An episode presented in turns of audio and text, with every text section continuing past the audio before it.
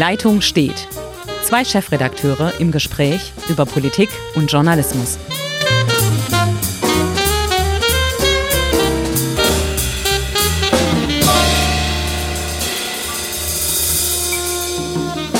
Hallo, mein Name ist Hendrik Groth. Ich bin der Chefredakteur der Schwäbischen Zeitung.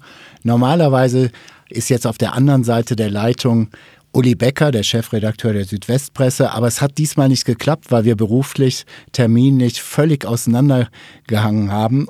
Dementsprechend haben wir heute ein kleines Spezial oder Spezial ist zu viel gesagt. Gegenüber sitzt Emin Hohl, auch Schwäbische Zeitung, oder? Ich bin auch bei der Schwäbischen Zeitung, arbeite im Business Development und mache hier quasi den Podcast-Verlag der Schwäbischen Zeitung. Und zwar genau. ziemlich gut, hoffe ich doch. das hoffe ich doch. Macht ja, auf jeden ja. Fall großen Spaß. Ähm, wir hatten uns gedacht, wir machen heute mal so, als Sie haben es gerade schon eingeleitet, ein kleines Spezial zur Arbeitsweise der Schwäbischen Zeitung. Wie arbeiten wir hier eigentlich am Standort Ravensburg in der Mantelredaktion der Schwäbischen Zeitung?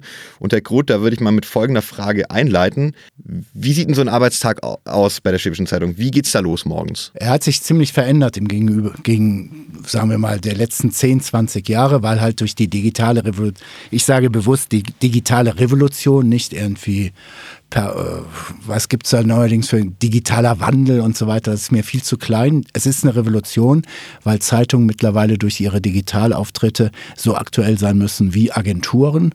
Äh, man muss sicherstellen, dass auch ein Digitalbeitrag, der sehr, sehr schnell produziert wird, nach unseren Standardkriterien ähm, erstellt wird und dementsprechend ist da viel Stress drin. Die ganz, ganz konstante ist einfach die Zeitung die zwar auch sehr viel digitaler geworden ist, aber nichtsdestotrotz Zeitungsredakteure ticken immer noch eine Spur anders als digital. Inwiefern denn? Wo ist da der Unterschied? Ja, sie haben nicht diesen Zeitdruck, obwohl sie mittlerweile auch digitale Kanäle wie schwäbische.de bedienen oder auch äh, eigene Texte auf den sozialen Netzwerken ausspielen. Aber sie haben immer noch die Seiten im Blick. Sie wollen ein attraktives Produkt machen, sie wollen einen Reflex auslösen bei Ihnen, wenn Sie kein Abonnent sind, dass Sie zufällig an, am Kiosk vorbeikommen und sagen, jetzt will ich die Schwäbische Zeitung kaufen.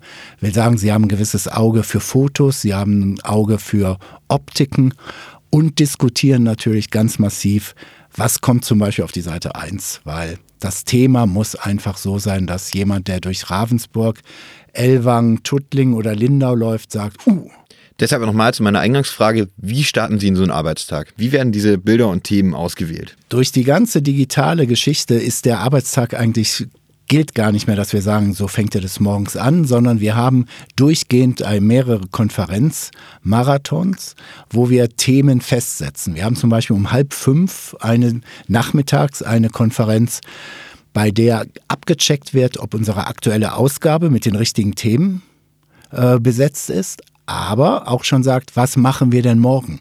Und da sitzen dann die Kollegen und sagen, wir haben die und die Geschichten in petto. Ähm, dann wird natürlich gesagt, es gibt, was weiß ich, den Gerichtsprozess in Memmingen oder es gibt äh, mit hoher Wahrscheinlichkeit den Rücktritt von Dirk Nowitzki und so weiter und so fort, sodass wir die Themen haben. Und da fangen wir schon an zu überlegen, wie gewichten wir die Themen? Setzen wir einen eigenen Reporter da drauf? Setzen wir eigene Leute wirklich drauf für ein Thema, wo wir sagen, wir haben so viele Aspekte, die die Menschen hier in unserem Verbreitungsgebiet interessieren. Mhm. Ähm, dass da schon koordiniert werden muss. Zum Beispiel, wenn wir über Landespolitik sprechen, äh, muss natürlich unser Stuttgarter Büro informiert werden und so weiter und so fort.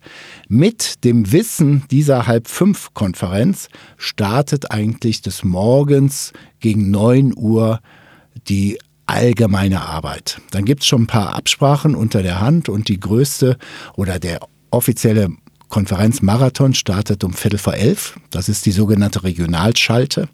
Da werden die Kollegen aus 19 Lokalredaktionen mit dem Mantel, Mantel heißt die überregionale Produktion zusammengeschaltet und man trägt sich gegenseitig die Themen vor, weil man oft erlebt, dass, sagen wir mal, Tuttlingen eine richtig gute Geschichte hat, aber gar nicht bemerkt, dass die Geschichte so relevant ist, dass sie im gesamten Verbreitungsgebiet erscheinen kann. Also es gibt eine Absprache zwischen überregional und lokal. Mit diesen Erkenntnissen geht um 11 Uhr die große Mantelkonferenz los, bei der wird zunächst mal eine Blattkritik durchgeführt, sprich die gesamte Zeitung ist an der Wand. Des Vortages muss man dazu genau, sagen.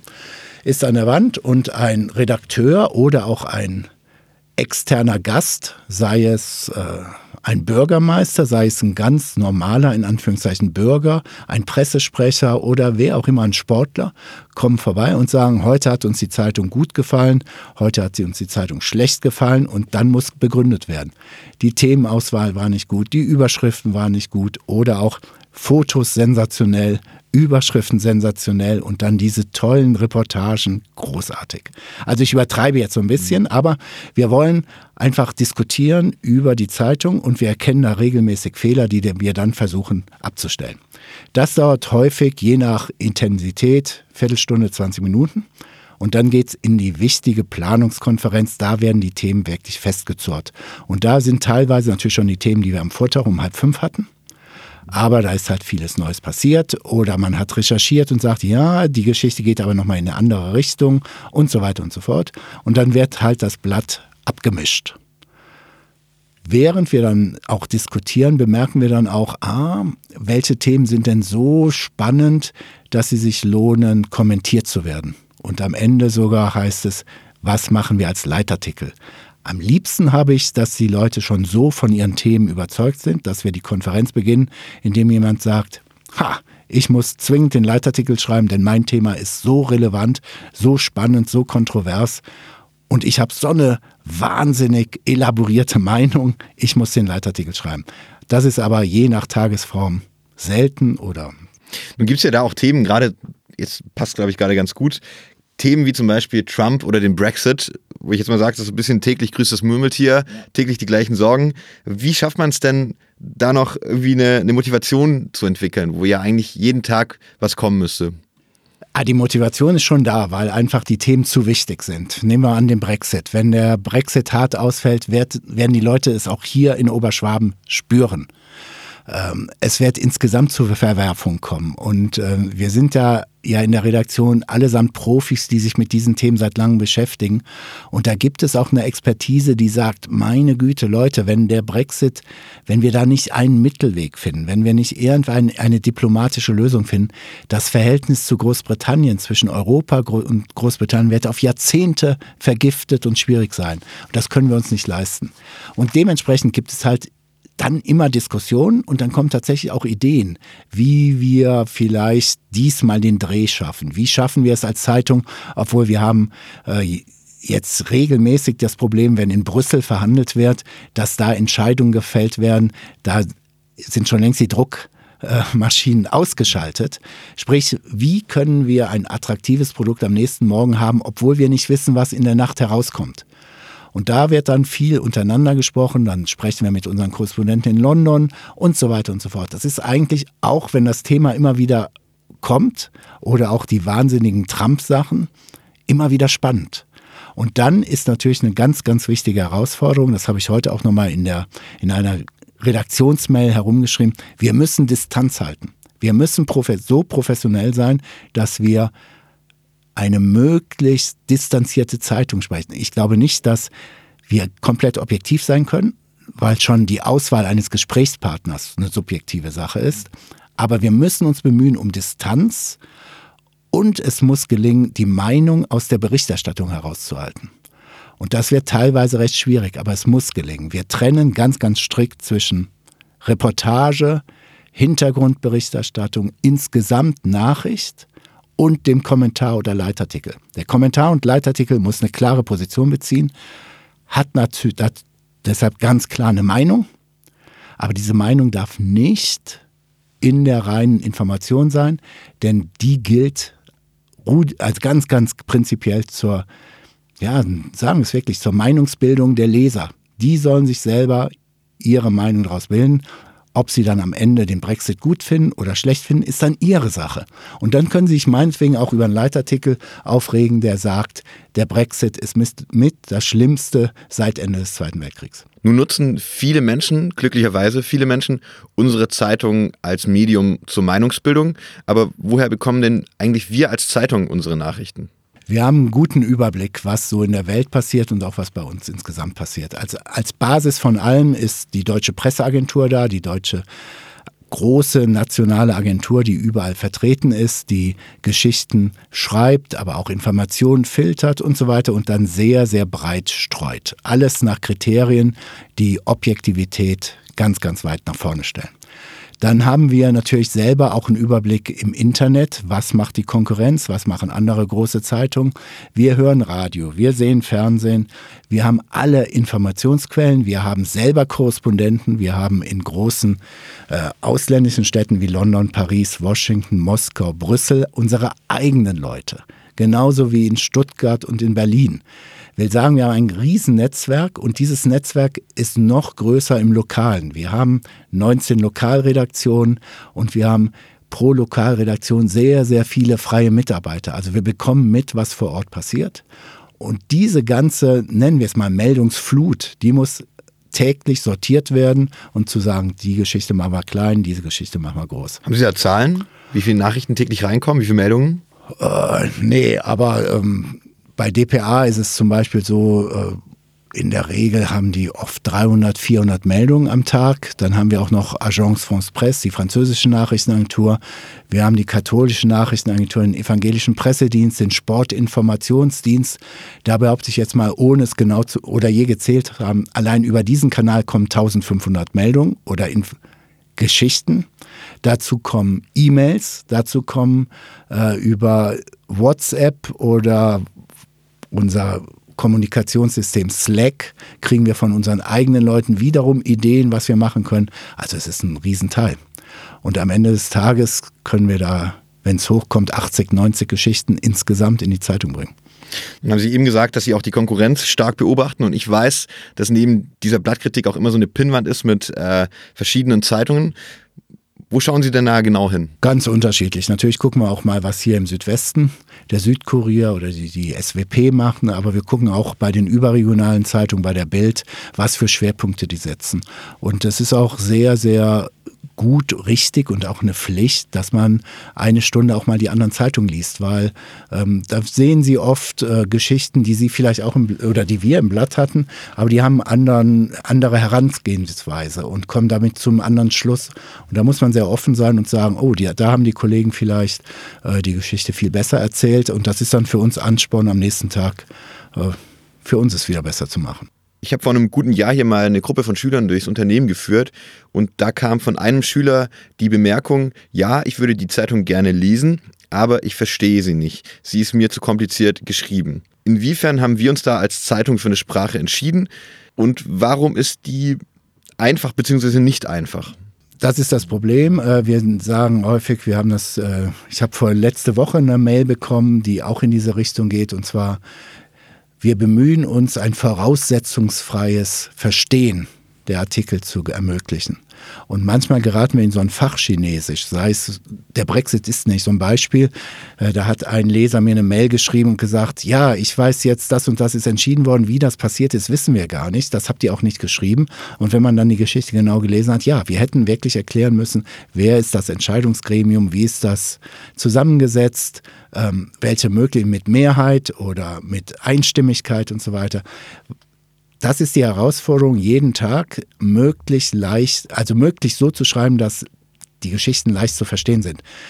Ich komme ja aus dem Ruhrgebiet und wir hatten früher auch so als, ich war als freier Mitarbeiter bei einer Lokalhaus, da hieß es immer Oma Kawulski an der Ecke. Die muss deine Geschichte verstehen. Und wenn Oma Kawulski diese Geschichte nicht versteht, ist sie nicht gut geschrieben. Und das stimmt. Das stimmt bis heute da gibt es auch keine intellektuellen Angeberei oder ah, ich bin so ein ganz, ich bin eine sogenannte goldene Feder, ich bin ein Poet und so weiter und wie schön ich schreibe. Wenn das aber keiner versteht, ist das wirklich für den Müllkorb. Mit anderen Worten, der Druck ist da, verständlich zu schreiben. Es klappt häufig, nicht immer. Werbung. Ein Fahrrad. Das sind zwei Räder und 200 Jahre Geschichte. 1817, als sogenannte Laufmaschine gestartet, wurde das zweirädrige Gefährt um 1880 zum sogenannten Hochrad. Weil hier aber allein das Aufsteigen eine Kunst für sich war, entwickelten die Menschen um 1900 das erste klassische Fahrrad mit Kette, Pedalen, Gangschaltung und Klingel. Mitte des 20. Jahrhunderts wurde Fahrradfahren immer mehr zum Freizeitspaß.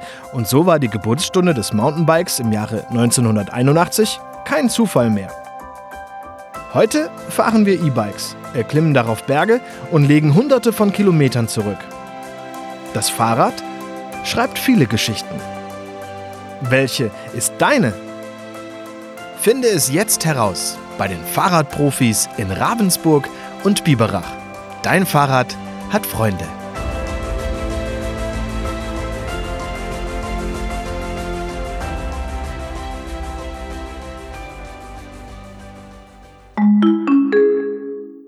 Herr Groth, jetzt haben wir es als Verlag immer wieder auch mit Bloggern zu tun, die ihre Meinung schnell rausschießen können. Wir sehen uns der Gefahr von Fake News ausgesetzt. Wie schafft man es als große Regionalzeitung oder als Verlag, denn da noch so ein bisschen die, die Deutungshoheit auf seiner Seite zu haben? Das ist ganz schwierig. Ich vertrete seit längerem die These, dass wir eben diese Deutungshoheit zumindest in den digitalen Netzwerken verloren haben. Weil egal wer, ich könnte jetzt sagen Rechtspopulisten, aber es gibt sie auch von links, es gibt äh, Impfgegner, es gibt Verschwörungstheoretiker und so weiter, die sind mittlerweile in diesen digitalen Medien sehr, sehr professionell unterwegs und die biegen sich ihre Quellen so, dass ihre Grundthese, die sie einfach nur verbreiten wollen, denn sie verbreiten nichts anderes als Propaganda, sehr, sehr seriös klingt. Und das wird dann in ein Gefäß gepackt, was so aussieht, als wäre es so seriös wie die Tagesschau, wie die FAZ oder die Schwäbische Zeitung. Und da ist es wirklich sehr, sehr schwierig, weil diese Netzwerke, die Leute drehen sich in ihrer Blase um sich selber und fühlen sich dann bestätigt. Äh, die lesen dann die Verschwörungstheorie, dass, was weiß ich, ähm, die Wall Street immer noch mächtiger ist als alles andere auf dieser Welt. Mit anderen Worten im Klartext, dass das Judentum angeblich die Welt beherrscht. Und die bekommen dann diese üblen Rassismus, diesen Antisemitismus in einem seriös anmutenden Artikel und sagen sich, ja, endlich schreibt es einer, wunderbar, gefällt mir. Wir hingegen müssen nach wie vor, und das ist die, wir müssen einfach professionellen Journalismus dagegenhalten, sprich, es passiert irgendwas auf dieser Welt oder also ob jetzt in Washington oder in Ravensburg und wir brauchen Quellen. Wir fragen erstmal Quellen. Wer war dabei? Wer kann das bezeugen? Wer hat es miterlebt? Oder von wem kommt dieses Papier? Sprich, wir haben seriöse Quellen, bevor wir überhaupt irgendeine Behauptung in die Welt setzen. Und das kann lange dauern. Diese Recherche dauert häufig länger als irgendwelche Propaganda, ist auch völlig logisch. Und da verliert man sehr schnell, äh, ja, bei zumindest bei diesen Randgruppen, die gefühlt 15 bis 20 Prozent in der Bevölkerung also, verliert man tatsächlich diese Deutungshoheit. Und dann wird einfach widersprochen. Und dann, äh, was weiß ich, ähm, nehmen wir Israel, äh, sehen Sie auch äh, Premier Netanyahu ist ja auch sehr eng mit Donald Trump und der beherrscht auch diese Fake News Sache. Der, der sagt dann einfach, er ist dann gerade haarscharf an der Niederlage vorbei und erklärt einfach ganz dreist, ich stehe vor dem größten Sieg meiner Historie. Ähm, das stimmt nicht. Aber ein Teil der Anhänger sagt, ja, wunderbar, wunderbar. Und jetzt haben diese Leute wirklich Kanäle und technische Möglichkeiten, diese Meinung zu vervielfältigen. Und dadurch kommen, kommen unabhängige Medien wie wir sehr unter Druck. Da geht es ja dann auch viel um Schnelligkeit. Inwiefern muss man da dann auch als großes Medienhaus auch mal ins Risiko gehen? Nein, das darf es eben nicht. Es gelten definitiv die Regeln, die ich zum Beispiel, ich habe sehr lange für Agenturen gearbeitet, es gelten die Agenturregeln. Solange ich keine Quelle habe, mit dem ich meine Behauptung bestätige, sprich aus einer Behauptung wird ein Fakt, Solange ich diese Quelle nicht habe, gehen wir damit nicht auf den Markt. Und das ist, gilt für diese Zeitung auch. Wenn wir ein Gerücht haben, wir müssen, wir gehen diesem Gerücht hinterher, aber wir müssen es prüfen. Wir hatten bei dem Amoklauf in München gab es zwei, im Internet 72 potenzielle Tatorte. Und wir hatten einen einzigen Kollegen da, der all sich diese Behauptung angeschaut hat und immer gefiltert hat, es stimmt, es stimmt nicht, Sprich, wir hatten einen Digitalexperten da, der mit verschiedenen Softwares, also Tools, äh, diese Meldung gegengecheckt hat und der hat dann sehr häufig den Daumen gehoben oder ge einfach gesagt, Leute, vergesst es.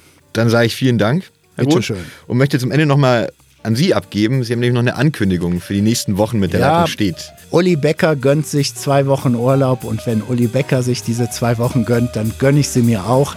Sprich, die nächste Leitung steht, kommt in knapp drei Wochen.